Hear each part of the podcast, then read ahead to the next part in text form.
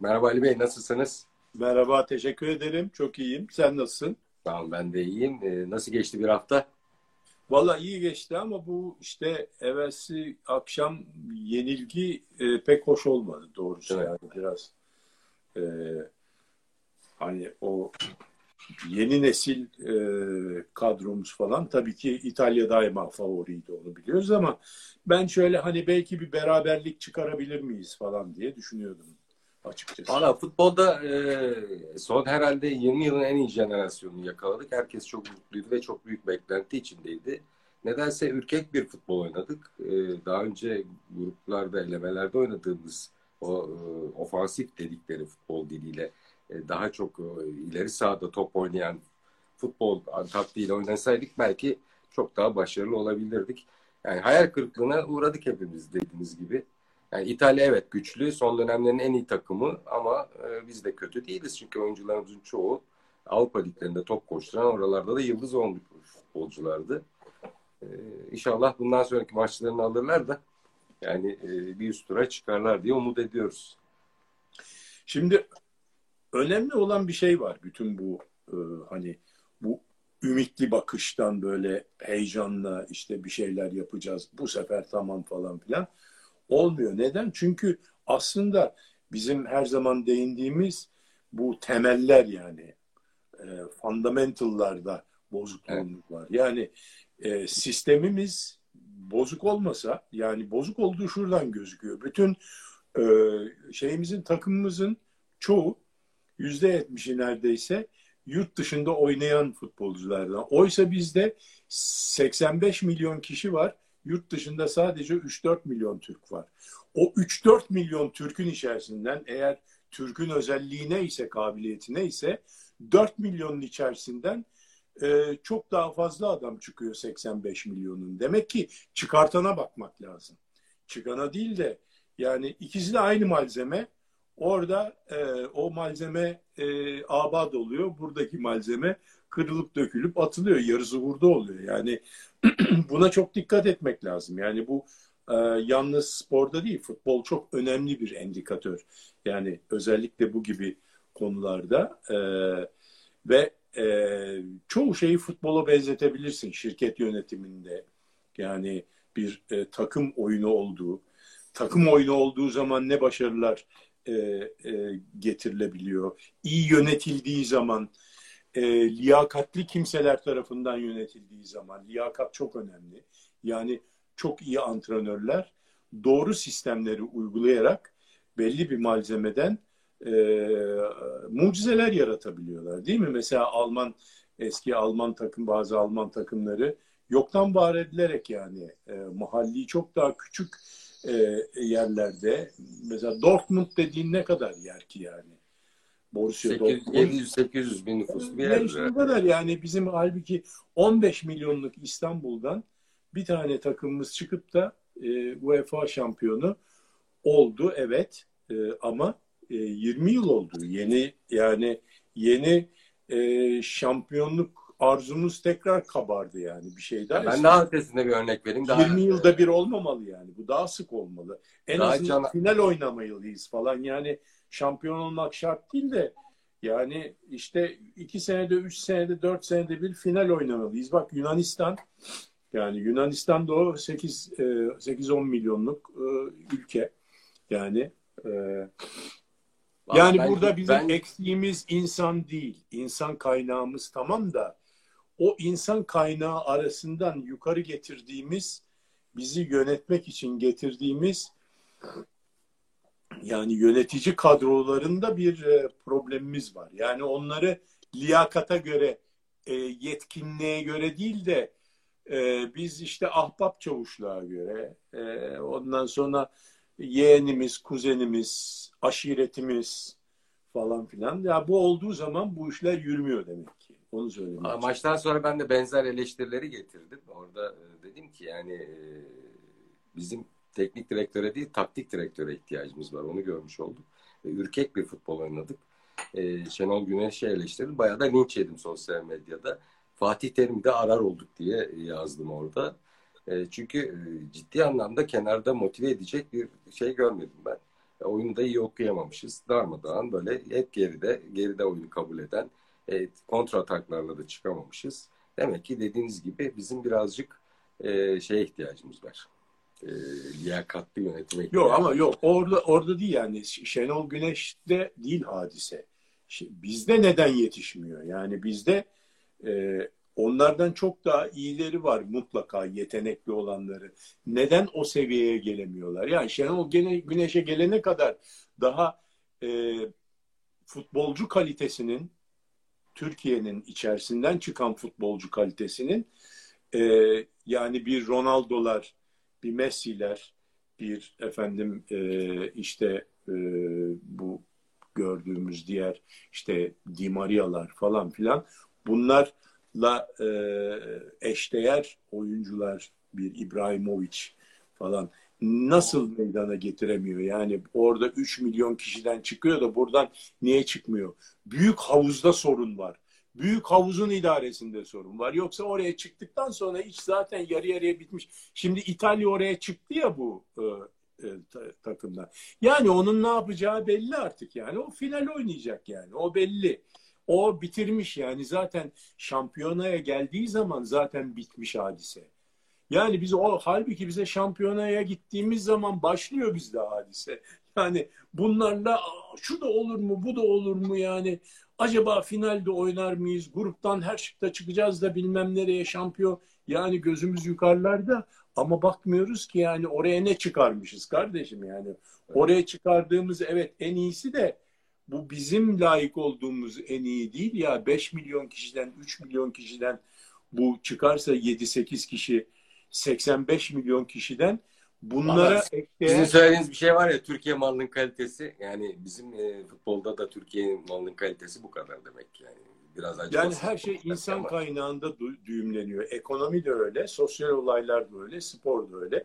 Bizim daha geçtiğimiz programlarda tahmin ediyorum Mayıs ayında falan yaptığımız bir programdaydı. Ee, şöyle bir örnek vermiştik. Bir milyon kişiden üç tane e, deha çıkıyor. Yani genius dediğimiz. Yani bunlar mesela e, 160'ın üzerinde IQ'su olan e, insanlar. Üç tane çıkıyor.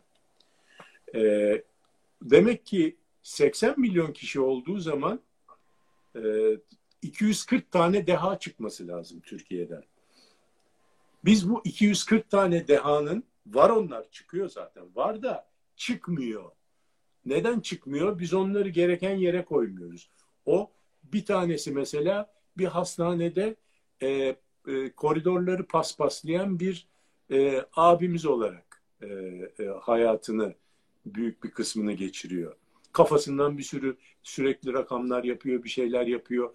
Bir şekilde onu çıkartıyor ama biz onu gerekli yere koyamamış oluyoruz. Çünkü çarpıyor yukarıda geliyor. Çünkü bu insanlar hepsi kendilerini de satabilen insanlar değil. Kendisini satıp iyi anlamda diyorum yani hani Türkiye malının kalitesi falan derken dediğim gibi burada da kendini satmak yani hem yetenekli olacaksın hem e, zeki olacaksın çok büyük işte hangi konuysa o konuda e, büyük dehan olacak ve kendini aynı zamanda o dehayla tanıtabileceksin. Bunlar iki ayrı özellik. Onu bu e, arada cemiyetin yapabilmesi lazım. Yani bu bulma, çıkarma ve e, e, ve hak ettiği yere koyma meselesi o cemiyetin görevi o. O insanın kendi bireyin kendi e, görevi değil. Dolayısıyla bir milyon kişide üç kişi çıkıyor. Bunlardan bir tanesi Amerika'ya gidiyor. Bir tanesi bir hastanede paspas yapıyor hayatının yüzde sekseni boyunca. Bir tanesi de işte bilmem nerede genel müdür oluyor falan filan. Halbuki Amerika'da mesela bu üç tanesinin yani bir, orada da bir milyonda üç kişi çıkıyor. Yani insan oğlu dediğin her yerde aynı yetenekte. Yani e, normal bir dağılım söz konusu istatistiksel olarak. Ama orada üç tane çıkar ya bir milyonda. Orada 18 tane çıkıyor. Neden? Çünkü Türkiye'den çıkan da bakıyor burada bir şeye gidemiyor. Yukarılarda birinin yeğenine, öbürünün kuzenine, öbürünün e, ne bileyim e, bilmem ne cemaatinin e, şeysine, şeyhinin e, yeğenine çarpıyor bilmem nereye. O gidiyor Amerika'ya gidiyor. Daha doğrusu gitmiyor bile. Onlar buradan bir vakum pompası kurmuşlar. O vakumla oraya çekiyorlar. Otomatik burada var yani o mekanizmalar. Cemal Başkan Hem, hem üniversite ki, seviyesinde Sayın var, Cemal- Ce- Cemal Ayla diyor ki Ali Bey diyor bizim e, Türkiye'deki şirketleri diyor uçuran diyor yani uçuran şi- e, yönetimler de diyor bakınca e, yine coğrafya kadar mı diyeceğiz diyor. Ha, tabii orada coğrafya e, coğrafya başka bir işin başka bir şey. Yani bir sürü etken var ya bu insan kaynakları da çok önemli bir et- etken. O insan kaynaklarını nasıl değerlendirdiğin Evet. Ve idare İlk ettiğin önemli. terk etmek Coğrafya da önemli başında. tabii. Yani, Yani bizim bunlar diyor ayrı dünya markalı e, yani bizim bütün kurumsal haklarımızı Ha, yöneticiler tazminat, tazminat davası da açabiliriz ben Ama- bildiğim ama kadarıyla yani. şeyler- bu kadar bizim kaç milyon Ama izleyicimiz Orada oldu? mesela 4 milyon izleyicinin reklam gelirinden olduk diye yani biz dava açabiliriz Vodafone'a. Neyse şaka bir yana işte şeyden e, bahsediyorduk. Şu anda e, bu 1 milyon kişiden 3 dahi çıkarmış, 1 milyon kişiden 80 küsür tane üstün zekalı, üstün yetenekli insan çıkarmış. Bir vakum pompasıyla bunları yukarı alacak bir cemaate, cemiyete ihtiyacımız var. Bunlar normal yani e, ileri toplumlarda bu pompa çalışır yukarı doğru onları çeker.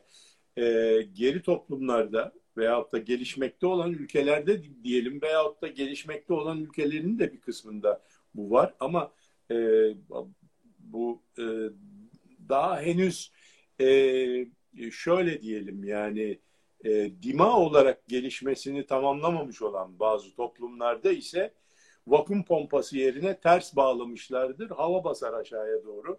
Yüksek basınçlı bir e, fandan gelen havayla o e, yüksek yetenekli, zekalı insanlar ve dahiler aşağıya doğru itilirler. Onlar böyle aşağıya doğru itildikleri zaman yandan kaçma yaparlar. Kaçtıkları zaman işte Amerika'ya, Almanya'ya yani bunun çok örneği var. Şimdi e, Dünya Kupası'nda şey Avrupa Kupası'ndaki takımdan söyledik. Bak onlar oraya oraya gitmiş, orada bir şey olmuşlar. Gerçi o direkt şey değil, onlar buradan gitmemiş ama orada e, onları pompa yukarı çekmiş demek ki ve en iyi takımlara koymuş. Orada yetişebilmişler ve ondan sonra Türkiye'ye hizmet ediyorlar. Aslında bir sürü buradan gidenler de var. Uğur Şahinler buradan gitmiş mesela. Ondan Evet. sonra Aziz Sancarlar buradan gitmiş. Ondan sonra daha yüzlercesi, binlercesi var ve şu anda bir sürü evladımız var. Amerika'nın büyük. Benim sadece tanıdığım yüzlerce var diyebilirim yani. Hani duyduğum ve tanıdığım Amerika'nın çok önemli üniversitelerinde e, e, çok önemli işler yapan arkadaşlarımın çocukları da var. Dolayısıyla bunlar hepsi orada demek ki çok daha e, e, iyi eskilerin dediği gibi neşviluma buluyorlar. Yani böyle bir e, ha- yaşarma ve genişleme, e, e, gelişme şansını orada çok daha iyi elde ediyorlar. Yani bizim yapmamız gereken şey bu. Bu seleksiyon motorunu e, iyi çalışmamız lazım. Seçme motorunu iyi çalıştırmamız lazım. Şimdi üç çeşit bu seleksiyon dediğimiz zaman tabiattan çıkıyor. Bu arada Bursa Teknik Üniversitesi'nden Ömer Bilen Hoca demiş ki ben de diyor Sedat Peker gibi diyor bir kamera bir tripod alsam anlatacağım çok şey var diyor. Bizim yaşadığımız e, e, pardon daha önce çalıştığım üniversitede diyor yaşadıklarım diyor anlatsam diyor. Bu tür hikayelerden çok var diyor. Bu hikayeler azalmadan ülke değişmez. Bu Aynen. bu her sektöre e, e, yerleşmiş bir durum ve e, burada söyleyeceğim tek şey liyakat, liyakat, liyakat demiş Ömer Hoca. Ömer Hoca'ya yüzde yüz katılıyorum tabii ki. Şimdi şöyle ya, ya işi birazcık böyle e,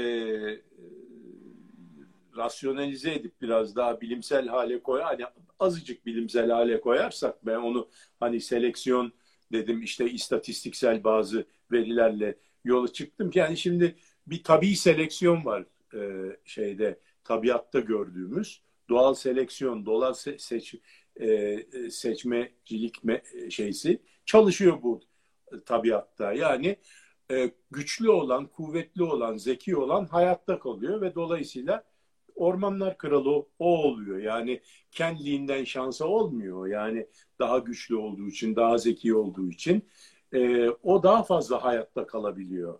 Veyahut da hükmedebiliyor. Veyahut da en iyi avları o alabiliyor. Ve e, genetik olarak da jenerasyonlar içerisinde e, kendi neslini muhafaza edebiliyor. E, bu tabii seleksiyon. Şimdi sosyal tabii seleksiyonda da bunların normalde öne çıkması lazım. Evet. E, negatif seleksiyon dediğimiz ise bu iyi olanların aşağı bastırılması, yok edilmesi vesaire, kaçırılması vesaire, sağa sola kaptırılması vesaire. Şimdi bir de e, pozitif seleksiyon var. Yani tabii seleksiyondan sonra bir de negatif seleksiyon, bir de pozitif seleksiyon. Pozitif seleksiyon da bilakis bunların hani tabii seleksiyona da bırakmadan küçük yaştan bunların e, e, yani bulunması, alınması ve e, daha iyi kendilerini geliştir, geliştirebilecekleri bir e, patikaya konularak bunların temayüz etmesini sağlanması. Yani ve diğer yerlerden bunların kıymetini bilmeyen yerlerden de bunların devşirilerek getirilmesi. Bunu kim yapmış? Osmanlı yapmış. Osmanlı gitmiş Avrupa'dan devşirme adıyla e, ya bizim bütün e, şeylerimiz sadrazamlar, divandaki bütün e, eski e, bakanlarımız e, oradan devşirmedir. Yeniçeri Ocağı yani e, en büyük e, fetihlerin e, önde giden e, bölükleri ve onların komutanları yine devşirme e, olarak e, gelmiştir. İzmir'de. Mimar Sinan. Evet. Mimar Sinan en büyük mimarlarımız, sanatçılarımız vesaire. Yani bunlar yani bunu Osmanlı bilmiş, Osmanlı pozitif seleksiyon yapmış. Biz tabii seleksiyonu bile geçmişiz, biz negatif seleksiyon yapıyoruz. Bu nedendir? Bunun mutlaka araştırılması lazım. Yani hani bizim bir fikrimiz var tabii ki bunun neden olduğu konusunda ama bunun bilimsel olarak bizim fikrimizin önemi yok. Bilimsel olarak bunun sebeplerinin araştırılarak bunların bir daha olmayacağı şekilde e, bir sistemin e, yerine oturtulması lazım. Bu anayasayla mı olur artık nasıl olur? Bunun da çözümleri var ama bunun bilimsel olarak bulunması lazım. Yani bu e, e, ana şeyimiz. Şimdi değerli akademisyenler var izleyen bizi. E, onlara da şimdiden buradan e, bu mesajı da vermiş olalım. E, evet. Şimdi buradan şeye gelebiliriz. Bak yani gündemimizde yok ama buradan e, Elon Musk bizim ana temalarımızdan bir tanesi yani. Bu Müzmin, Elon Musk'ın fan kulübü bizi takip aldı. Müzmin Elon Musk fan kulübü olarak biz e, programımızda daha iyi şeyler konuşalım derken e, Elon Musk da iyi bir şey ki konuşuyoruz yani. Arkadaşlar şey yapıyoruz ya sen ne diyorlar bunu kıskanıyor musun bu çocuğu? Niye ikide bir de e, giydiriyorsun falan filan. Elon Musk şöyle, Elon Musk böyle. Jet Fadıl'a benzettin. Çok ayıp ediyorsun falan diyorlar da iyi bir şey olmasa konuşmayız biz. Sadece iyi şeyleri konuşuyoruz değil mi arkadaşlar yani? Elon Musk da bizim çok akıllı, zeki bir kardeşimiz.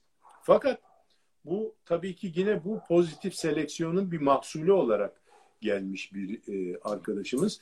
Şunu bir defa e, gözden çıkarmayalım ki dünyada her şey sanki çok büyük bir demokratik serbestliği içerisinde ve serbest piyasa ekonomisinin de mekanizmalarının çalıştığı bir demokratik serbestliği içerisinde e, şey yapıyor büyük bir e, kazanın içerisinde kaynıyor şey yapılıyor ve işte bu seleksiyonlarla işte fiyat pi, piyasa mekanizmasıyla her şey e, serbest olarak çıkıyor. Mesela e, yeni buluşlar falan filan da bu özgür işte e, bilimsel ortamda falan filan kaynıyor fokur diyor ve yeni yeni fikirler, yeni yeni şeyler çıkıyor. E bu pek de böyle değil. Biraz da güdümlü olan bir, bir hali var bunun. Özellikle 20. yüzyılın e, ikinci yarısı ve 21. yüzyılında bu kesinlikle böyle. Kimin güdümünde gidiyor? Amerikan Pentagon'un güdümünde gidiyor. Şimdi Pentagon'un e, 750 milyar dolar e, bütçesi var. Yani bizim gayri safi milli hasılamız kadar Pentagon'un bütçesi var.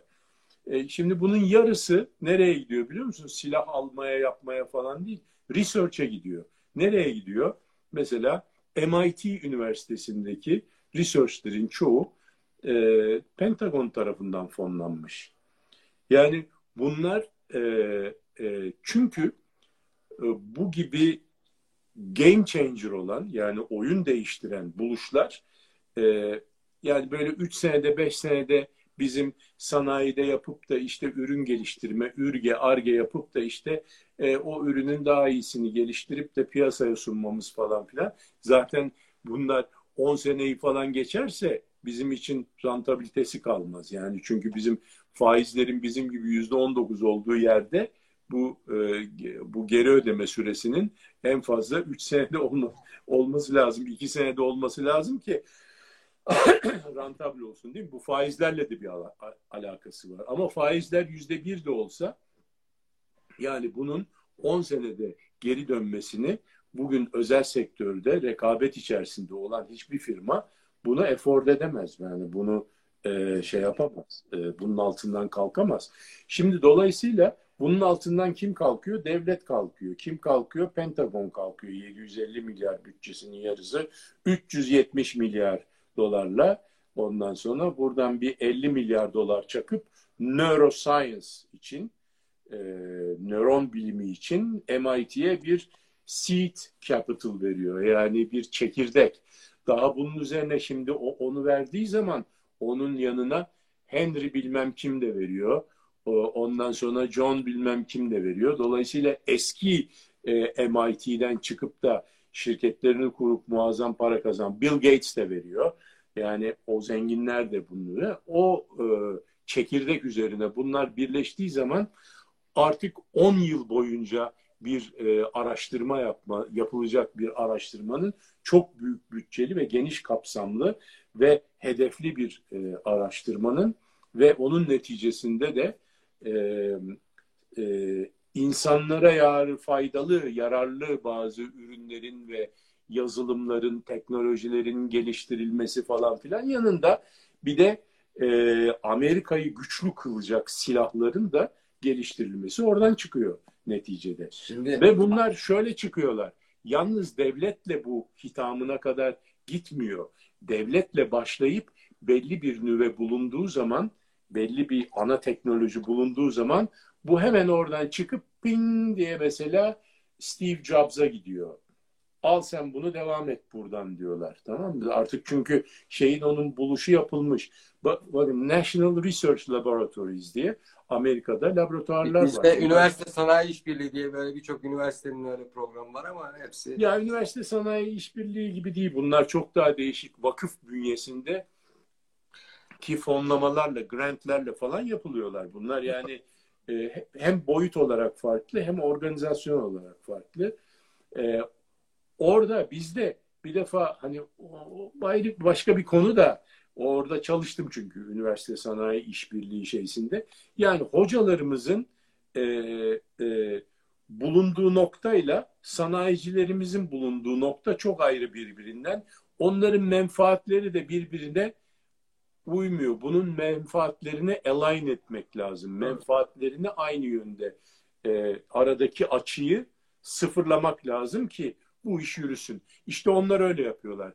Yani bu belli bir yere kadar gelip gelişmiş olan teknolojiyi, patenti vesaireyi ondan sonra o hocalarla birlikte dışarı çıkartıyorlar. Başına hoca entrepreneur değildir, girişimci değildir. Başına da bir girişimci koyuyorlar. O team hem orada zengin oluyor, onu devam ettiriyor. Kendi bulduğu veyahut da projesinde çalıştığı bir e, bir e, konuyu ticari alana taşıyıp, sınai alana taşıyıp ondan sonra oradan onunla birlikte büyüyüp zengin oluyor gidiyor. Yani bunlar... Yani Türkiye'de bu şeylerde e, teknoparklarda e, böyle kuluçka merkezleri vesaireler var ama onlar da yeterince daha şey olamadı. Şöyle bir örnek vereyim. Harvard'dan bir örnek vereyim. Harvard hepimiz şey diyebiliriz ama yani o hukuk alanındaki şeyle yönelebiliriz ama tıpta veya tarımda veya farklı alanlarda çeşitli teknolojide patentler üreten bir üniversite orası. Türkiye olarak biz yılda ortalama bizim ülkemizde 15 ila 20 bin arasında değişiyor. Son yıllardaki rakamlara hakim değilim ama patent müracaatı sayısı. Bunun 5 bini Türkiye'den yapılıyor. Geri kalan da yabancıların kendi patentlerini koruması için Türkiye'de yapılan müracaatlar. Bu 5 binin de yaklaşık 300 ya da 500 tanesi kabul ediliyor. Patent olarak tescilleniyor. Yani Türkiye'de üretilen yerli patent sayısı yani Türkiye koşullarında üretilen yerli patent sayısı 500 ile 1000 arasında değişen bir rakam. E, Harvard'ın yine söyleyeyim size 2300-2500 arası. Yani bir üniversite bizim ülkemizde üretilen patentten daha fazla üretiyor. Yani bu dediğiniz yöntemle oluyor. Ben şimdi ana gündeme geçmeden önce şöyle bir şey de paylaşayım, anekdot da paylaşayım. MIT'de double yapan e, bir arkadaşıma sordum. Dedim ki yani ne farkı var Türkiye'deki e, doktoradan?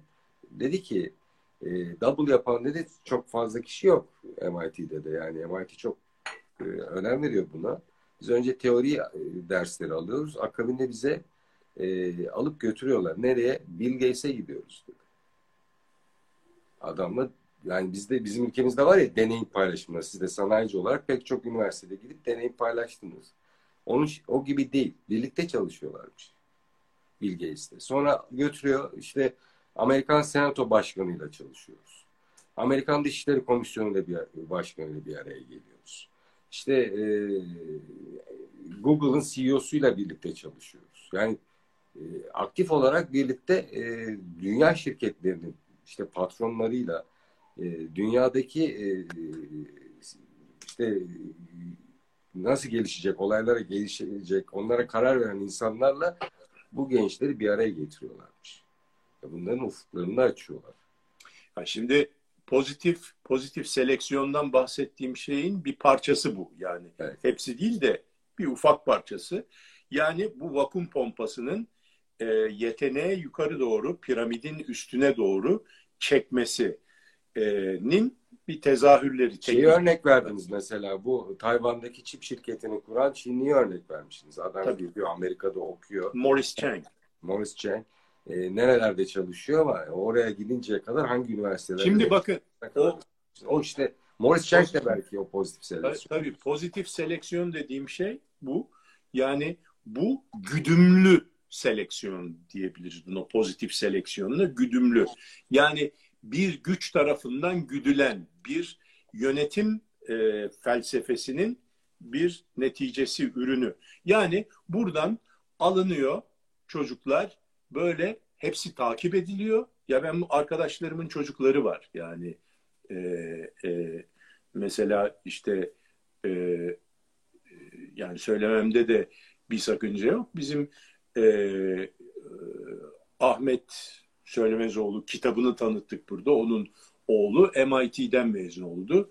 Ve hemen e, pompa emilip Microsoft'ta e, belli bir e, üst düzey bir yerde şu anda çalışıyor. Yani bunun gibi birçok şeyimiz var yani örneğimiz var. Şimdi bunlar Türkiye'den emilmiş olan, kendi içinden emilmiş olan, Çin'den getirilmiş olan oradan yani bu sistem o kadar güzel çalışıyor ki bunu götürüp alıp getirmiyorlar FBI ajanları. Yani siyah elbiseli, Ray-Ban gözlüklü adamlar falan filan yok burada. Bütün hadise tabii olarak şey yapıyor. Bu tabii sirkülasyon böyle. Böyle buradan böyle alıp yukarı doğru çıkartıyor. Şimdi bu sistemi kurmak lazım.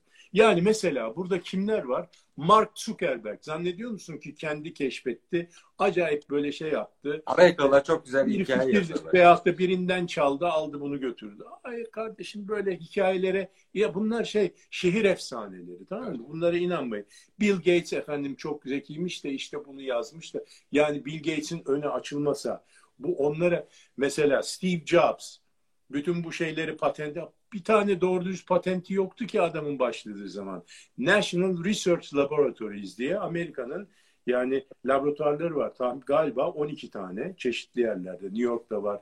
Los Alamos'taki çok meşhur çünkü hidrojen bombasının e, geliştirildiği yer. Jerome Robert Oppenheimer'in e, çalıştığı laboratuvar. Feynman'ın çalıştığı laboratuvar. New York'ta var. Ondan sonra şeyde var. E, e, Aşağıda Mississippi'nin orada var. Yani Kaliforniya'da var. Yani bu laboratuvarlarda geliştirilen internette oralarda geliştirildi netice itibariyle. Yani internetin geliştirilmesine ben e, ben de bir ucundan şahit oldum. Bana bir tane cihaz koydular. 1980'lerden bahsediyorum evime. Ee, üniversiteye gelmişler. Demişler ki bir cihaz var denemek istiyoruz. Televizyona takılıyor falan filan.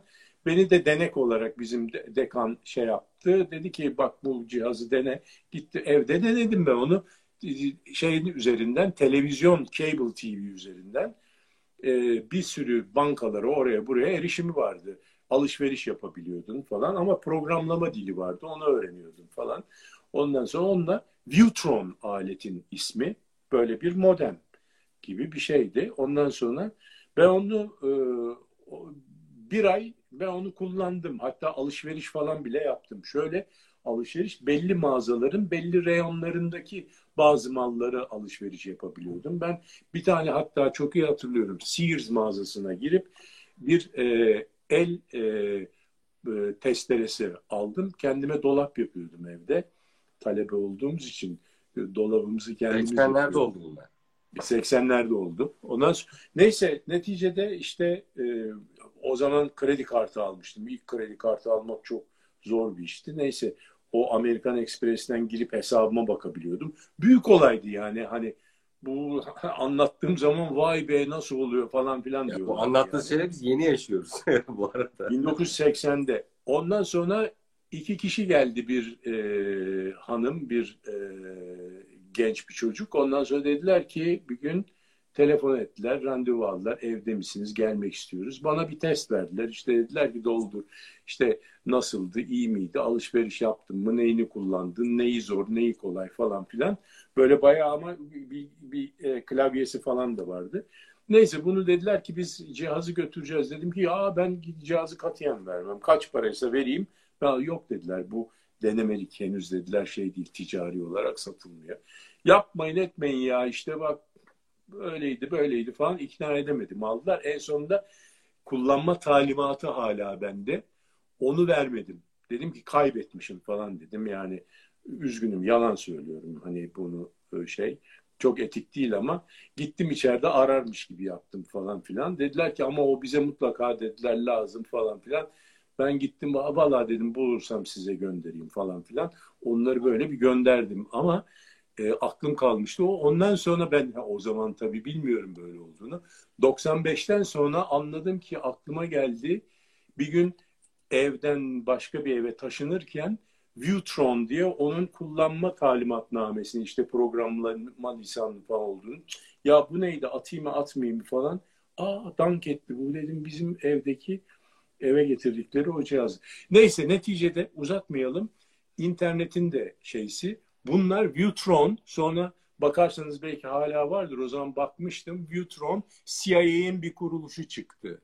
CIA'in bir kuruluşu çıktı. Viewtron. Ee, Rand Corporation var ya Rand Corporation da CIA'in bir kuruluşudur. Viewtron da CIA'in bir kuruluşu çıktı. Yani ona bakmıştım o zaman. İlk internet çıktığı zaman o zaman tabii ki aklım suya ermeye başladı yavaş yavaş. Şimdi bu Mark Zuckerberg. Yani diyorlar ya CIA bizi izliyor. Demek ki internette izliyor. Diyelim. Şey, Ondan dinlemek... sonra Bill Gates'ler. Bunlar eski IBM. IBM şirketi. Öyle kendisi hadi birisi kurmuş da IBM. Yok böyle bir şey. IBM National Research Laboratory'lerde çıkan ve MIT'ye verilen büyük grantlerin neticesindeki e, üretilen teknolojilerin e, aplikasyonlarının, donanım aplikasyonlarının yapıldığı yerde mainframe computer'ı e, geliştiren şirket. Yani bunun gibi birçok şirket daha var. Yani belki Texas Instruments'te onu bilmiyorum ama IBM'i biliyorum. Ha bunu kim söylüyor? Ben de, hani yalnız benim aa ben hani buradan böyle oturup da faraziyeler yapmıyorum yani. Bunu birçok söyleyen var. Yani bunları bu hikayeleri anlar. Şimdiki Elon Musk Zannediyor musunuz ki adam çıktı aman bu çok, büyük bir chief engineer beş tane teknolojinin bütün engineering'ini yapan adam chief engineer'im diyor SpaceX'in. Yok efendim Tesla'nın chief engineer'iyim. Solar bilmem ne power işte şeylerin chief engineer, pil fabrikasının chief engineer'i, Neuralink projesi, Starlink projesi. Yani bu hepsinin chief engineer'i, hepsinin vizyoneri, hepsinin finans e, genius'ı. Tamam mı? Yani böyle bir şey yok. En sonunda aldılar işte şu anda sorguluyorlar SPK'da. O kadar böyle adamı öyle bir havaya soktular ki hani bazen de böyle ittirdikleri adam yani teknolojileri paketleyip paketleyip atıyorlar. Birini de üzerine koyuyorlar. Tamam mı? Hadi al bu topu sen götür diyorlar. Golü, golü sen atacaksın diyorlar. Santrfor onlar seçiyor. Ee, ama bunlar da bazen hani e, biraz fazla konuşabiliyorlar. Nitekim yani bu konuştukları şeylerin yarısı suç adamın yani. Çünkü halka açık şirketleri olan birisi Bitcoin hakkında bir konuşuyor. Milyarlar, milyar milyar dolarlar gidiyor. Milyar dolarlar geliyor. Şimdi bunu yapamazsın Amerika'da. SPK nitekim e, okuduğuma göre e, başka birçok kimsenin arasında Elon Musk abimizi de maalesef e, sorguya almış. Yani neticede sonunda bir şey çıkmaz. Onlar korunuyorlar da. Hani en azından e, bu şeylerimizin, abilerimizin biraz bazen şeyleri de kabarıyor, heyecanları da kabarıyor, egoları. E, onun için o konularda e, bunu bilmek lazım. Kim söylüyor bunları? Mesela ben size şey söyleyeyim. Noam Chomsky. Noam Chomsky e, bazı şeylerinde bu aynı şeyleri söylemiştir yani. Ben oradan da hani e, zaten hani o yönde bir düşüncelerim vardı. Noam Chomsky e, abimiz söyleyince daha da e, inandırıcı oldu benim için. Onu bir e, söyleyeyim dedim. Bize de bunlar bize de e, ya hiç olmazsa birazcık bunlar bize şey olmalı. E, e, örnek teşkil etmeli. Ya yani şu aşağı doğru basan pompayı yukarı doğru e, negatif basınçla şöyle yukarı doğru çıkarsak yetenek pompasını muhteşem olur. Yani ya emin ol öyle bir şey çıkar ki hem futbolda hem endüstride hem teknolojide hem bilimde muazzam bir hadise olur. O zaman kaderimiz coğrafya kaderindir hadisesi var ya coğrafyanın iyi kaderini e, ortaya çıkartırsın. Yani coğrafya kaderin ama o kaderin iyi straight'leri var, kötü straight'leri var. İyilerini çıkartmak için akıllı olman lazım. Stratejik düşünmen lazım. Uzun vadeli plan yapman lazım. Ana gündemimize geçelim mi? Ana gündemlerimize. Gündem geçmeden e, te, şey bitti. E, yani program bitti. İsterseniz hemen hızlıca şöyle bir e, 20 dakikada ana gündemleri bir değerlendirelim. Bir tanesi şu, e, Sayın Elvan'ın bir açıklaması vardı. Tabii Bak o Makas. Şeyimizde NATO vardı ya NATO'ya çok fazla giremeyeceğiz çünkü fazla vaktimiz yok. NATO'ya buradan NATO'ya geçebiliriz yani buradan. Ee, İsterseniz biraz ben... ekonomi çok kısa iki dakika bir ekonomi konuşalım. Şöyle ki e, Lütfü Elvan'ın bir açıklaması vardı. Tefe tüfe arasındaki makasın açılması bizi de rahatsız ediyor dedi ve şimdi politika faizini tekrar açıklayacak. Sayın Cumhurbaşkanı'nın bir yorumu vardı. Diyordu ki Merkez Bankası Başkanı'nı ikaz edeceğim. Bu kadar faiz, yüksek faiz iyi değil diye. E, arkasından Merkez Bankası Başkanı'nın yine bir açıklaması vardı. Piyasa koşullarını uygulayacağız diye düzeltti. Çünkü e, döviz birden bir harlanmıştı.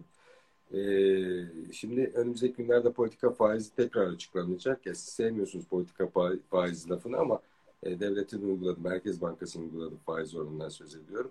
Bir bekliyor muyuz artış? Kısa cevap verebilirsiniz. Ya politika faizini neden e, sevmediğimizi tekrar söyleyeyim. Çünkü politikanın elinde bir faiz olmaz. Yani Merkez evet. Bankası'nın faizi olur, politikanın faizi olmaz. bir de böyle politikanın faizi, politika faiz dediğin zaman sanki böyle hani politikadan bir faizmiş gibi. Aslında piyasadaki e, paranın talebinin karşılığı olan e, değeri belirleyen yani talebin şey e, paranın fiyatını belirleyen bir e, market maker'dır e, evet. Merkez Bankası onun şey yaptığı yani e, onun prensipleri ve onun stratejik hedefleri olan e, faizdir o. Ona başka bir şey dense daha iyi olur. Politika Neyse, faiz yani... dediğim zaman tamamen politik bir enstrüman olmuş bir faiz olarak gibi e, duruyor.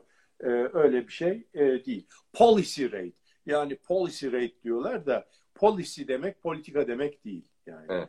policy başka bir şey. Politics po politika policy politika değil. Yani policy bir e, e, bir hedef, bir e, e, yani e, daha değişik şeyler, daha düzgün e, bir şey bulunabilir onun için. ifade bulunabilir. Yani bu linguistlerin yapacağı şeyler, bu terminoloji çok önemli.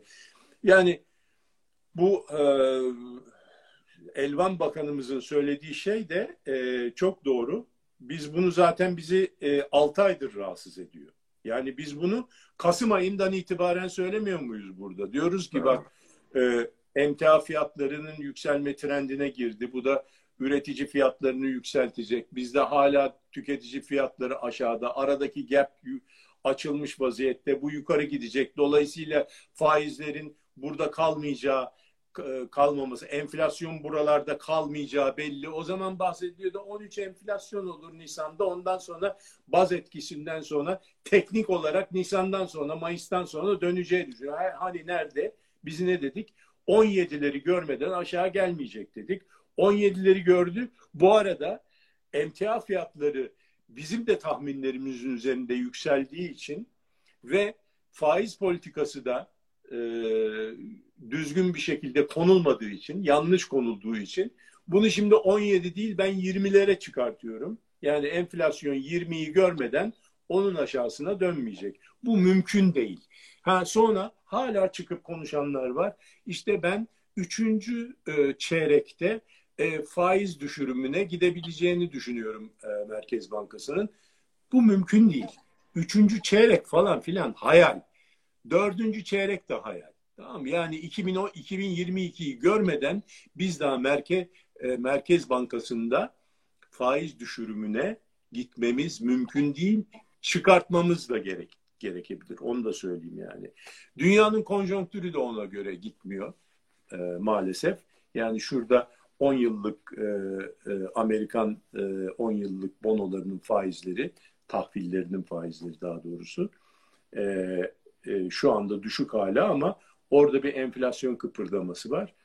E, oradaki faizler yükseldiği zaman bizim faizlerimizi düşürmemiz imkanı yok. Yani onu Doğru, Amerika zaten şeyi açıkladı. Enflasyon oranlarını açıkladı. Onlarda artış var. Şimdi e, iki tane önemli konu. Yani Elvan Bakanı'nın söylediği yani e, doğru ama 6 ay geç söylenmiş bir, e, e, bir e, do, dolayısıyla bu ayda biz artış Yani o zaman ha, o zaman o vardı. Yeni gelmişti. O zaman söyleseydi e, yani güzel iyi bir noktaya doğru bir noktaya temas etmiş olurdu. Benim, Hiç benim beklentim İnşallah Merkez puan. Bankası Merkez Bankası Başkanı'nın üzerindeki etkisi e, yeteri kadar güçlüdür de o söylediği e, hadiseyi şahin bir şekilde uygulama e, niyeti de Merkez Bankası Başkanımızda olur. Ee, uzmanlar e, sabit tutulacağı yönünde beyanatlar veriyor ama benim tahminim 75 bas puan e, çerçevesinde Ertan Acar olarak söyleyeyim bir artış bekliyorum ben bu ay için. ya valla biz o e, o konularda ya, yanılmalarımız e, var biliyorsun çünkü biz doğrusunu söylüyoruz e, fakat e, yani e, maalesef olmuyor. Keşke olsa ben de seninle beraberim. Deyip o artık yani Geçelim. Artık şey olmuş böyle bir biraz böyle yalama olmuş bir konu. E, o konuda bizim e, rasyonel bir e, şey. Yani ras, rasyonel olmuş olsaydı yaklaşık yüzde e, yani 200 300'lük bir şey gerekiyor ama rasyonel olmayacak şekilde ben bir tahmin yürüttüm. 75 diyorum ama bakalım yaşayıp göreceğiz. Şimdi e, fazla vaktiniz de almadan şeylere girmek istiyorum. Biden. Ha ben bu arada bu arada şunu söyleyeyim e, bu e, bundan önceki e, e,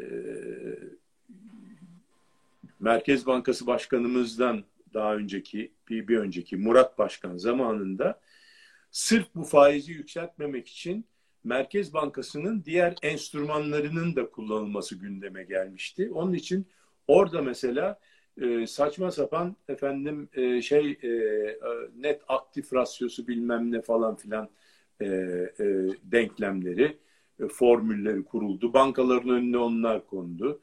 Yok efendim işte şu birden küçük olursa, bu birden büyük olursa aktiflerinin e, miktarını artırmaya yönlendirici ve hazine bonosu onlara almaya yönlendirici veyahut da kredi vermeye yani aktiflerini büyütmeye demek kredi vermeye yönlendirici bir takım zorlamalar. Yani faizi oynayamadığı için siyasi olarak bu sefer başka işlerden diğer e, Merkez Bankası'nın diğer e, enstrümanlarından toolbox diyorlar ona şeyi tamir sandığından çıkardıkları diğer işte e, şeylerle e, mesela e, faizle çekici vurup çiviyi çakmak yerine tornavidayla ondan sonra e, çiviyi tornavidayla arkasında şey olmayan yani kertiği olmayan, olmayan çiviyi gibi olmayan çiviyi tornavidayla sokmaya çalışan bir takım şeyler. Bu arada sandığı da parçalıyorlar. Yani anlatabiliyor muyum? Bankacılık sistemini de baskı altına alarak.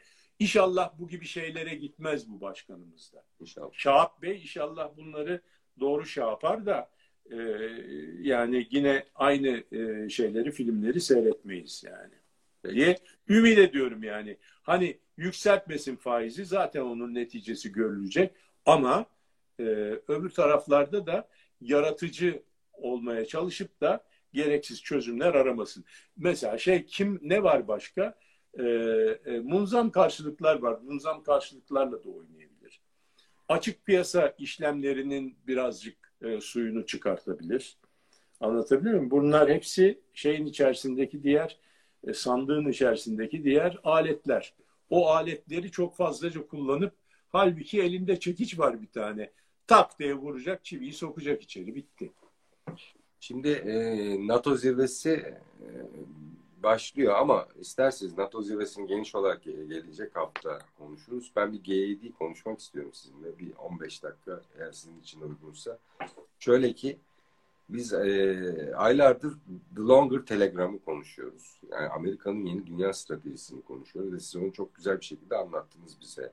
Ve bu son yapılan G7 zirvesinde de bu Longer Telegram'da sizin daha önce e, perspektifini çizdiğiniz stratejiler çerçevesinde de kararlar alındı.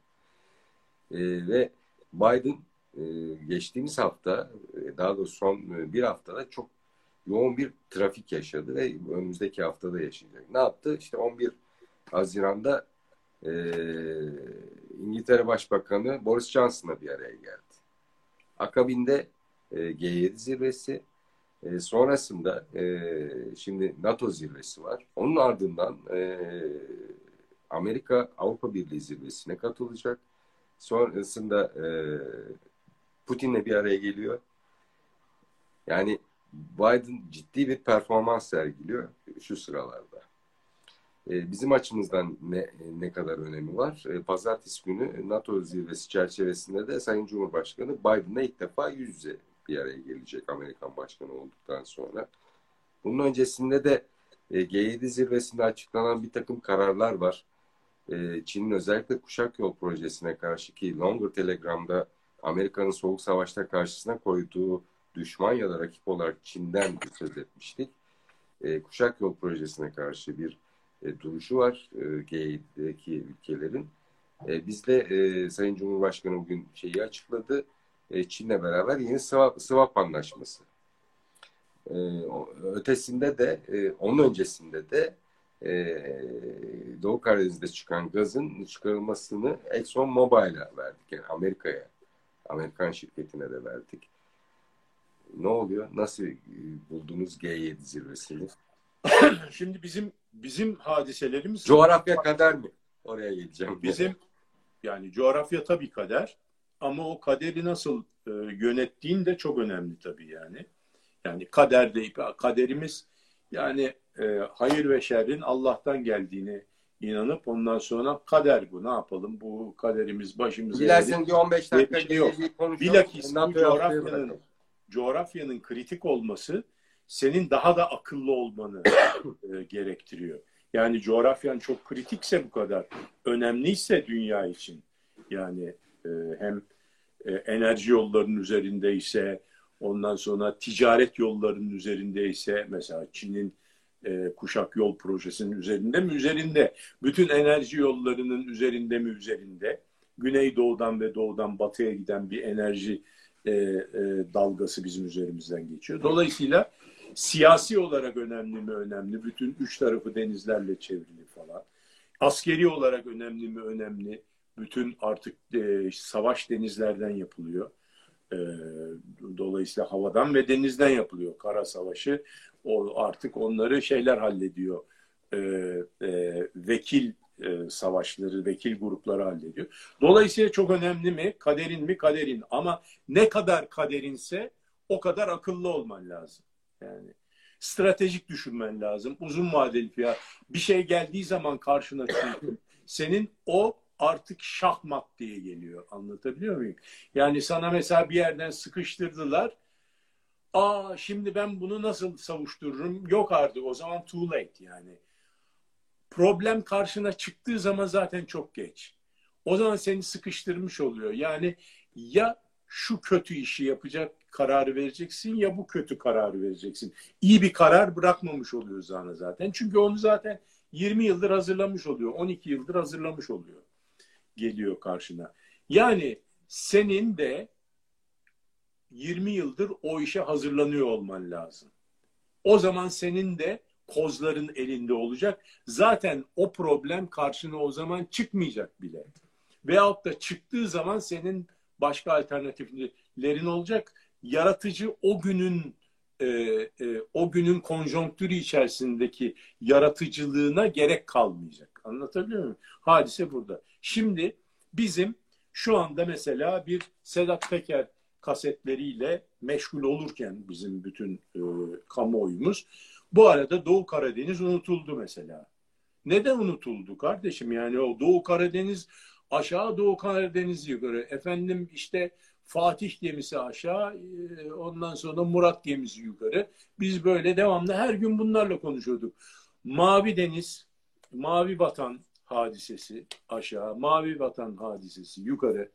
Onlardan konuşuyoruz. Arada iki haftadır da Sedat Peker'den tık yok. Ee, ya o başka bir konu. O- yerine getirdi ve çekildi mi acaba? Ee, ya o başka bir konu. Onu biz bilemeyiz. Yani o artık bir taraftan e, şeylerin gizli servislerinin savaş gizli servisle mafyanın savaşları e, şeklinde tecelli eden bir olay. Şimdi e, yani burada şu aklımıza geliyor. Yani deniz yetki alanları mavi vatan kavramlarıyla oturup kalkıyorduk. Her Allah'ın günü bir e, amiralimiz çıkıp mavi vatanı e, izah ediyordu. Bütün gazeteciler mavi vatan nedir? İşte e, generallerimiz, stratejisyenlerimiz, bakanlarımız falan filan mavi vatan aşağı, mavi vatan yukarı. Libya aşağı, Libya yukarıydı. Yani hatırlayın onlarla yattık, onlarla kalktık yani. Günlerce, Doğru. haftalarca bir anda yok oldu. Şimdi dolayısıyla NATO'da bir şeyler alınacak, bir şeyler verilecek. Daha doğrusu Biden'la. Şu anda olacak o yarım saatlik görüşme içerisinde hiçbir şey alınıp hiçbir şey verilmeyecek. Zaten bunlar istikşafi görüşmeler ve istişari görüşmeler e, e, kapsamında e, heyetler arasında bunlar tartışılıyor ve orada karşılıklı planlar konuyor. E, orada ne verilecek, ne alınacaksa o şey yapılıyor. Yani şimdi ortadan bu Sedat Peker gündemde, o gündemde, bu gündemdeyken kaybolmuş, gündemden kaybolmuş çok daha önemli sorunlar acaba ne durumda diye aklımıza bir şey geliyor. Çünkü zirvede yarım saat görüşecekler. O bütün heyetlerde şu anda karşılıklı kol bükmeler falan yapıldı. Pehlivanlar çıktığı zaman sadece el sıkışacaklar, el ense çekip çekilecekler yani. Orada bir şey yok, güreş yok yani orada. Ee, yarım saat içerisinde de güreş müreş olmaz zaten yani. Bir e, şey peşrev arkasından Ama Biden Ee, istediğini el alıyor şimdi. G7'de aldı. el ense olur kardeşim. Ondan sonra alttan dalma, üstten dalma falan filan olmaz o işte. Yani şimdi şu anda çoğu şey zaten bellidir. Sadece biz bilmiyoruz. Bu sessizlik de onu zaten şey yapıyor. Doğu Akdeniz'de ne oluyor sessizliği? Deniz yetki alanımız ne oluyor? Bizim deniz yetki alanı diye bir şeyimiz çıkıyordu ortaya değil mi? Ee, bir haritamız vardı. Oradan deniz ye- yetki alanı, ekonomik etki alanı, deniz yetki alanı, mavi vatan. Ne oldu mavi vatan? Ben onu merak ediyorum yani. E, şey yani bu bir e, genellikle algıda cambaza bak tekniği e, vardır ya yani bu e, Sedat Peker'in bir cambaza bak yani onu hani onun bu iş için yapıldığını düşünmüyorum ama bu hadisenin de o konuyu birazcık arka plana atmakta e, faydası olduğunu olabileceğini düşünüyorum. E, dolayısıyla bu bizim için NATO bu konularda çok önemli. Onun dışında bir strateji değişikliği NATO'da olacak. Yani bizim The Longer Telegram'daki e, yazılmış olan konuların NATO'ya kabul ettirileceği ve o konuda bir oylama yapılacağını e, düşünüyoruz. Bunun ne kadar olacağını e, yarın göreceğiz. Bu da bir günlük bir toplantı zaten. Dörtte sona eriyor. Orada da zaten bitmiş bir toplantının e, el sıkışması olacak yani neticede. Sabah başlayacak saat dörtte NATO Genel Sekreterinin yapacağı bir açıklamayla sona erecek yani bu e, şey çok böyle Zaten öncesinde G7'de aldılar kararlarını canım yani. Benim? G7'de aldılar kararlarını zaten. Şimdi zaten aşağı yukarı aynı abilerimiz bir orada oturuyorlar, kalkıyorlar bir öbür tarafa. Yani bir Cornwall'da oturup konuşuyorlar. Ondan sonra gidip e, bir de şeyde konuşuyorlar. Brüksel'de oturup konuşuyorlar. E, değil mi? Ondan oradan sonra yine Brüksel'de yine Avrupa topluluğuyla yine aynı abilerle konuşacaklar. Abiler kimler? Ablalarımız, abilerimiz, ablalarımız çok. E, mesela Avrupa topluluğunu e, Ursula von der, von der Leyen e, şey yapıyor, temsil ediyor. Dolayısıyla bir hanımefendi. E, Sayın Merkel var. Son demlerini oynuyor. Son e, toplantıları. Son toplantıları. En son Avrupa Birliği yani, zirvesiyle e, jübilesini yapmış olacak. Dolayısıyla ladies and gentlemen oradakiler. Şimdi kimler var? Onu bir defa G7 nasıl bir şey onu e, önce hatırlatalım. E, herkes evet. her gün bunlarla yatıp kalkmıyor. Onu G7 Eskiden G8'de e, Çin e, Rusya evet, yani G, sonra G7 oldu. Sen niye redokslandı da G7 oldu? E, yani G8 Rusya da dahildi. G8'di. 1998'de e, G8 olmuştu Rusya ile. 2014'te Kırım'ı işgal edince Rusya'nın pabucu dama atıldı ve G7 oldu. Dediler ki biz G7'yiz sen de yoksun hadi bakayım. Ondan sonra dolayısıyla ismi de değişti. Ama onlar kriterleri de buluyorlar. E, değil mi? Kişi başı milli gelir. Evet yani mesela bu G7 e, Group of Seven diye geçiyor. Mesela Çin yok G7'de. Yedili grup. Yedili grup. Dünyanın en büyük ama şey dünyanın en büyük ekonomileriydi ama o demediler öyle demediler. Dünyanın en büyük advanced gelişmiş ekonomileri dediler. Şimdi gelişmiş demeleri Çin'i dışarıda bırakıyor güya. Çünkü neden gelişmemiş? Ekonominin büyüklüğü olmasına büyük ama per capita yani kişi başına geliri düşük olduğu için onu gelişmiş olarak buluyor. Bir de insan hakları kabahatleri var. Ondan sonra işte küçük çocuk çalıştırma kabahatleri falan gibi kabahatleri var. Bir de şeyde Sincan'da şeyleri evet. Sincan'da falan Sincan'da e, şeyleri var. Bazı kabahatleri var. Batı dünyasının değerleri ve e, şeyleriyle hareket etmediği için prensipleriyle dolayısıyla uyuşmadığı için onu oraya almıyorlar. Kim alıyorlar? Kanada var, Fransa var, Almanya var, İtalya var. Bak hep Avrupa. Japonya var, İngiltere var. O da Avrupa'ydı. Yani yeni çıktı. Ondan sonra bir de Amerika Birleşik Devletleri var. Yani buna Amerikalılar the last but not the least derler. En son ama en az değil Amerika e, olarak bu işi bütün götüren Amerika. Şimdi Avrupa topluluğu nerede bu işin? Avrupa topluluğu da misafir sanatçı olarak oraya katılıyor tabii. Avrupa Konseyi ve Avrupa Komisyonu ayrı ayrı katılıyor. Ursula von der Leyen tarafından temsil ediliyor. Misafir olarak o da katılıyor. Başka ne misafirler var? Bu sene misafir üyelerimiz Hindistan, Güney Kore, Avustralya. Ne demiştik? Bu yıl bunlar davet edildiler. Bunları duyunca ne aklımıza geliyor? Longer telegram. Neden? Çünkü bütün strateji Çin'i konteyn etmek, çerçeve içine almak değil miydi? Dolayısıyla bunu da çerçeve eden diğer unsurlar ile Hindistan çok önemli hale geldi. Hindistan en iyi arkadaşımız bundan sonra. Bak yani bunu buraya koyalım. Hindistan'da çok gelişme olacak şu andan sonra. Yani olmaya da başladı zaten.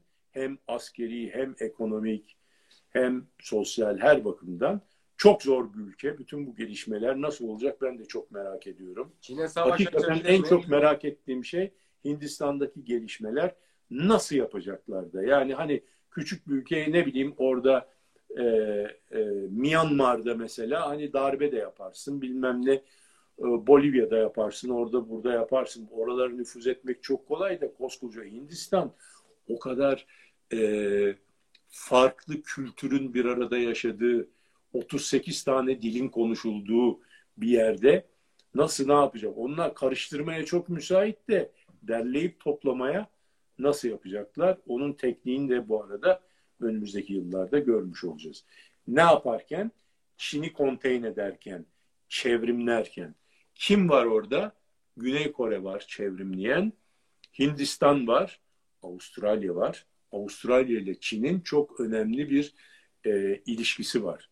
Hem ticari hem e, her bakımdan e, siyasi ilişkileri var. Orada bir e, Güney e, şey birliği var. Güney Pasifik Birliği falan filan da var. Dolayısıyla onun için çok manidar. Misafir sanatçılar davet edilen bu sene Hindistan, Güney Kore, Avustralya bunlar da orada oturup e, abilerinin sözlerini dinleyecekler bu sefer. Şimdi Biden hem G7'de e, sanırım yarın e, NATO'da ondan sonra e, şeyde yapacağı Avrupa Birliği'yle de yapacağı zirvede de abi geri döndü masaya e, mesajını e, iyi bir şekilde veriyor galiba değil mi? Evet yani şimdi bu bir de Cornwall'da oldu. Cornwall. Cornwall'da olmasının evet ee, bir de İngil- e, İngiltere'de ben de masaya dönüyorum dedi artık. Çünkü İngiltere 2. Dünya Savaşı sonrası ciddi toprak kaybetti ve dünyadaki gücünü kaybetmişti. Cornwall'u e, izleyicilerimiz açısından eğer yanlış söylüyorsam düzeltin. Cornwall e, İngiltere'nin en batı sahilindeki e, liman değil mi? E, bir bataklık bir yer. Güney, güney batısındaki böyle haritaya bakarsanız bulursunuz. Ee, yani ben de e, şeyden baktım, Google Maps'ten baktım. Şeyde Güneydoğu e, sundaki böyle yarımada gibi e, Atlas Okyanusu'nun içine doğru artık İngiliz kanalı bitiyor. Atlas Okyanusu'na açılıyor İngiltere. Orada yani İkinci... güney batı ucu İngiltere'nin diyelim. İkinci Batak Dünya Savaşı öncesi de müttefik birliklerin donanmalarının buluştuğu yer orası. Evet. Yani... Evet orası biraz Fransa'nın açığında orada e, şey yapıp buluşup orada bir manevra yapıp ondan sonra Normandiya çıkartmasına doğru aşağı inmişler, indikleri söyleniyor. Şimdi Cornwall'da toplanmalarının se- sebebi aslında çok basit. Çünkü İngiltere 2021'de G7'nin başkanlığını yapıyor. Onun için İngiltere'de toplanacaklardı. Ana konu temalardan bir tanesi de iklim değişikliği olduğu için orası da İngiltere'nin yeşil teknolojilerinin geliştirildiği bir yer olduğu için İngiltere büyük bir show off yapmak için bir gösteri yapmak için evet. diğer e, G7 ülkelerine oraya şey yaptı. Güzel bir e, gördüğüm kadarıyla resimlerinden çok güzel bir plaj e, şeysi e, beldesi. Çünkü belde diyorum çünkü orası böyle büyük bir bölge. Yüz küsür tane güzel plaj varmış orada. Denize girilebilen ve bataklıklar bölgesi vahşi yaşamın olduğu bir bölge ve yeşil teknolojilerin geliştirildiği bir bölgesi İngiltere'nin. İngiltere ben de geldim artık masaya dedi. Diyor. Evet, İngiltere e, zaten vardı G7'nin içerisinde de bu sefer ilk defa ilk defa Avrupa dışında olarak e, geldi. The Longer, The Longer Telegram'daki stratejiler doğrultusunda ben de artık sadece dikte edilen değil, dikte edenlerden biriyim demeye çalışıyor. Ben onu görüyorum. Ya evet. tabii The Longer Telegram'ın e, e, umdelerini e, müttefiki, en yakın müttefiki yani onu Avrupa'dan çekip kopartmasına yardımcı olan e, yani hatırlayın şeyde Trump'la e, e, e, kaç defa e, Boris Johnson beraber konuştu, görüştü, kraliçeye gitti. Trump'la konuştuktan sonra kraliçe de evet dedi bizim ayrılmamız e, lazımdır. Hükümetin e, şeysi e, lazımdır, e, düşmesi lazımdır falan filan dedi. İşte güven oylamasına karıştı, ertelenmesi lazımdır. Şey, Kraliçe Elizabeth kendisini tamamen Brexit yönünde o Brexit öncesi İngiltere'deki siyasi olaylarda daima Brexit yönündeki e, bir takım kararların alınmasında e, şeyi destekledi. Yani e, liderleri destekledi. Boris Johnson'ı özellikle destekledi. Şimdi dolayısıyla e, burada G7'nin ne olduğunu anlaş şöyle bir çerçevesini çizdik. Bunlar e, hangi e, konularda e, şey yaptılar, karar verdiler? Bizim programa girmeden önce, biraz önce Biden'ın konuşmasını e, dinledim. Ondan sonra hemen zaten program e, e, başlıyordu. Oradan şöyle hatırladığım konular e, en önemlisi bir defa Biden'ın orada hani yarın çok geniş bir şekilde basında mutlaka yer alır da daha yorumları falan filan çıkmadı. Şu anda herhalde herkes yorum yazıyordur harıl harıl. Ee, şimdi Biden orada dedi ki benim gözüme çarpan yani e, ben geldim arkadaşlar dedi. Amerika tekrar masaya döndü. Yumruğunu vurdu. Bizim dedi öbür dedi bak bu hareketi Obama da yapmıştı. Buraya ait değil demişti Trump için. White House'u arkasında göstererek he doesn't belong here dedi. Yani o buraya ait birisi değil demişti kampanyasında. Sonra kaybettiler. Trump aldı hakikaten.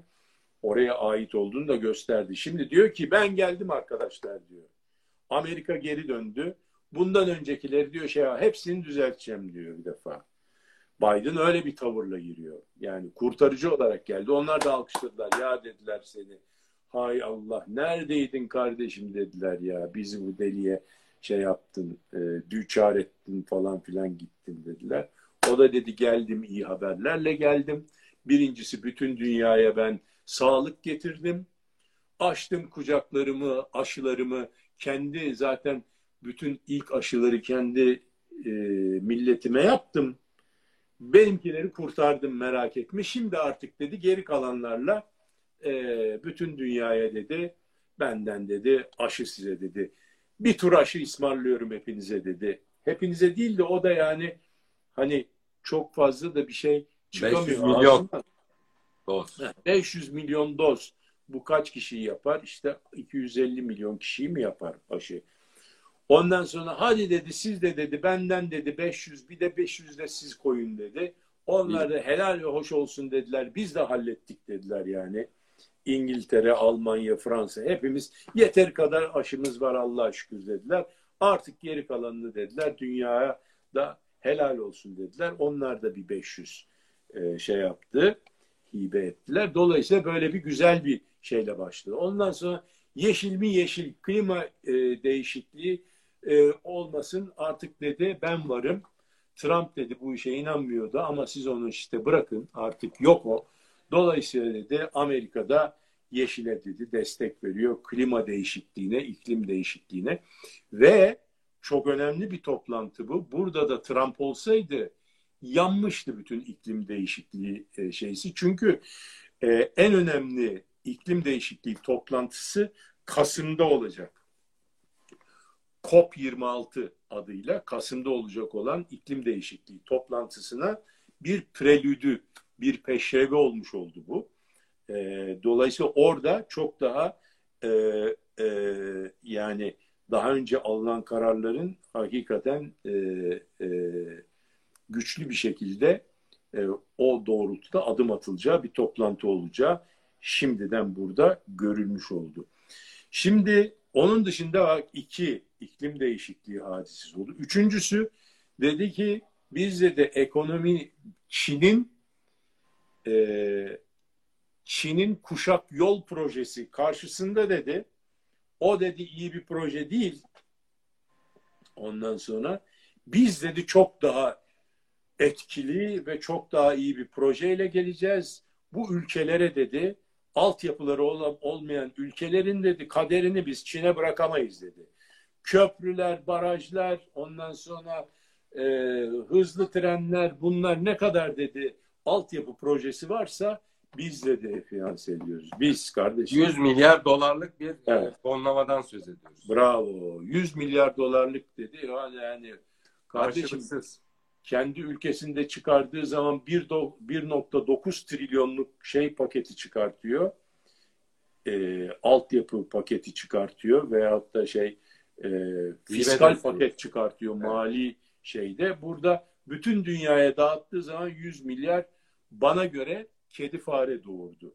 Ama şeysi tabii ki şuyu vukuundan daha e, önemli bazı şeylerin Çin'e karşı bilmem ne. Bu nedir? Yine yine nereye geliyoruz bununla? Neyle e, hangi umdelerle? E, The Longer Telegram'a gidiyor. The Longer Telegram. The Longer Telegram diyor ki Çin'e karşı e, her türlü hem ticari hem altyapısal hem e, şey hem düşman olacağız, hem işbirliği yapacağız, hem de bütün projelerinin karşısına başka projeler koyacağız. Yani burada da The Longer Telegram'ı ne yapmış oldu? G7'ye taşımış oldu. Yarın nereye taşıyacak? The Longer NATO. Telegram'ı NATO'ya NATO. taşıyacak. Onun Akabinde de Avrupa Birliği'ne taşıyacak. Onun öncesinde de Putin'le buluşacak tabii. Onun sonrasında Putin. Sonrasında Putin'le buluşacak. Evet. Şimdi Putin diyecek ki gel bizim mahalleye katıl. E, vallahi katılır mı katılmaz mı bilmiyorum. Çünkü o öbür mahalleyle el sıkıştı gibi duruyor. Şimdi 2 milyar dolar da e, gelişmekte olan ülkelere ki yani şeydir yani bir dişinin kovuğuna gitmez. Diyor ki coal firingle enerji elde etme yani Yeni kömür yakarak ele enerji elde etmesinler diye onlara yardımda bu 2 milyar dolar Türkiye'nin dişinin kovuğuna gitmez. İki tane santral etmez. Bir tane santral etmez yani. Türkiye her tarafı büyük, büyük olasılıkla Mısır gibi ülkeleri yüzde yirmisi kömürle zaten yani şey e, bir sürü santral var kömürle çalışan.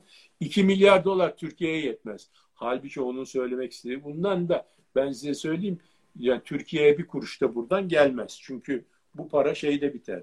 Güney Afrika'da biter, Avustralya'da biter. Oralarda da kömürle elde ediliyor. Onun için vay efendim kömüre yardım, kömürü fosil fuel'lara şey yapmak için yardım diye bizim heveslenmemizin bir manası yok. Ee, bu yardımın, aşı yardımın da diyor 2021'in ikinci yarısında yarısı yarısı da 2022'nin e, birinci yarısında ve hepsi hepsi de e, 1 milyar doz aşı yani dünyanın nüfusu 7,5-8 milyar olmuş. E, zaten 1 milyarı e, 1,5 milyarı aşılandı. Yarım milyar da burada. 2 milyar ne olacak? Dörtte biri ancak aşılanmış olacak. Ve ondan sonra dediler ki bu e,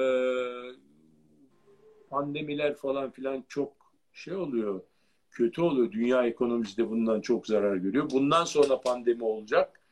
Olduğu zaman hep beraber ne yapacağız diye bunu şey yaptılar. Çok önemli başka bir maddede yüzde on beş bir e, corporate income tax yani kurumlar, vergisi minimum e, e, oranı tespit ettiler.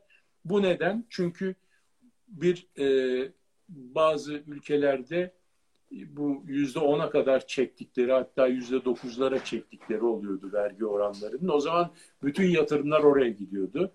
Bunlar kendi ülkelerinden yatırımların kaçmasını istemedikleri için dediler ki hepimiz kardeşim bir e, karar alalım 15'in altında vergi şey yapmayalım ki haksız rekabet olmasın. Başka konularda rekabet edelim. Bu konuda rekabet etmeyelim dediler. Bunun ötesinde bir şey daha söyledi e, Biden. Ona çok dikkat ettim yani konuşmasında. E, iki şey var. Bir tanesi NATO'da e, hatta basın toplantısı yapıyordu da birisi soru sordu. E, NATO'da ne olacak falan gibilerden. Ya dedi ben dedi NATO'nun şeyin için burada konuşmayayım da falan da ama dedi NATO'nun beşinci maddesi dedi. Yani beşinci e, maddesi ki o birimize yapılmış olan saldırı hepimize yapılmış olan demektir. Bizim şikayet ettiğimiz madde. Ya kardeşim bize hücum ediliyor. Buradan yani saldırı var. Ee, güney sınırımızda problem var. Hem Irak tarafından hem Suriye tarafından. Nerede madem ben NATO üyesiyim beşinci maddeyi niye uygulamıyorsun? Hadisemiz vardı ya ona sahip çıktı. Türkiye açısından değil de kendisi açısından yani. Şimdiye kadar ne yani bu Çin'e karşı olan bir e, yine Longer Telegram'ın yansıması olan beşinci maddenin değeri bu durumlarda öne çıktı. Ama bizim PKK falan filan o gibi durumlarda öne çıkmadı. Bunu ama şey yapması, e, vurgulaması yarınki NATO toplantısında bu da gündeme gelecek demek ki. Bunun gündeme getirilmesi önemli bir şey. Bu NATO'da pişer, bize de düşer gibilerden olumlu bir şey olarak düşünebiliriz. Otokrasiyiz ve demokrasiyiz dedi. In the 21st century, 20, 2021 e, 21. yüzyılda otokrasiler ve demokrasiler diye bahsetti. Yani otokrasi dediği zaman öncelikle Çin'den bahsediyor ve ondan sonra da diğer otokrasilerden. Otokrasi dediğimiz yani e, yani tek adam rejimleri falan bu diktatör rejimlerinin artık biteceğini söz ediyor G7 falan filan. Ee, onları e, şey yapmadıklarını, onlarla e, onların adversary olduğunu yani düşman olduğunu, demokrasilerin de e, NATO'nun dostu olduğunu söyleyeceklerini şimdiden deklare etti. Şimdi e, bunun dışında diğer toparlarsak Çin'i e, suçladı. E, çocuk işçileri, insan hakları ihlalleri falan filan. Ondan sonra e, ve böylece bir e, e, Hollywood filmi şeklinde e, happy endingle sonuçlanmış bir G7 e, şeysi e, daha. Aynı şey NATO'ya taşınacak aynı kararlar. Arkasında Avrupa Birliği'ne taşınacak. Evet. Ondan sonra Avrupa Birliği ile Amerika toplantısı. Arkasından da Putin'le e, sezon finalini yapıp bitirecek. Fakat şimdiye kadar yani şu anda e, Johnson'a görüştü. Değil mi? Ondan evet. sonra Boris Johnson'la sonra G7'yi yaptı. Daha işin başında yani. Daha maratonu bitirmedi. Bunun arkasından NATO Ondan sonra Avrupa Birliği ile görüşme ve şey yani ve e, fena görünmüyordu. Çok yorgun değildi. Biraz Yaşlı yorulmuş. Biraz yorulmuş ama e, iyi görünüyordu. Ona şimdi vitamin falan verirler. E, ayakta tutarlar. E, sezon finaline kadar işi bitirir. Ama sonuçları Türkiye'yi çok yakından ilgilendirecek. Bizim hem ekonomimiz hem de e, yurt içindeki siyasal ilişkiler, işler veya politika bakımından da e, ilginç sonuçları olacak bu G7'nin de e, akabinde NATO zirvesinde. E, umuyoruz Türkiye için açısından Emrah vesile olur. Emrah da katıldı görüşmeye. Londra'daki arkadaşımız. Hoş geldi. İnşallah e, Türkiye Bize kapatıyoruz ama. hayırlara vesile olur. Emrah Bey geleli 20 dakika oldu ben gördüm onu. Öyle mi? Ben şimdi gördüm e, hayırlara vesile olur. Ya ama G7'nin sonuçları dediğiniz gibi e, Longer Telegram'da e, ki bütün başlıkları hemen hemen içeriyordu. Şey, görünüş Bunu ki, şimdi yansıtıyorlar. Bunu yani Longer Telegram'ı dünya politik, dünyadaki siyasetlerine yansıtıyorlar. Kağıda yazılmış taktikleri artık uygulamaya geçtiler. Aksiyona geçtiler. Önce taktik ve strateji yaz sonra aksiyona geç. Sonra sonuçlarını gözlemle denir ya şu an aksiyona geçmeye başladılar.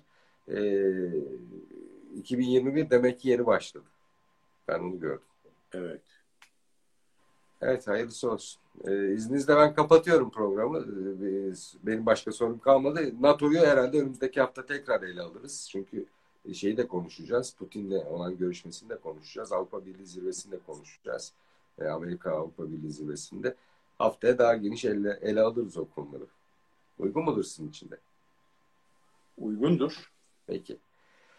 Efendim bugün e, bazı teknik aksamalar sebebiyle zaman zaman kopuşlar yaşadık. Bu konudaki anlayışınıza e, sığınıyoruz. E, çok teşekkür ederiz bizleri izlediğiniz vakit ayırdığınız için. E, kaçıranlar programın tekrarını biraz değişeler konuşalımın Facebook, LinkedIn ve e, YouTube kanallarından izleyebilir ya da e, Spotify'dan dinleyebilir.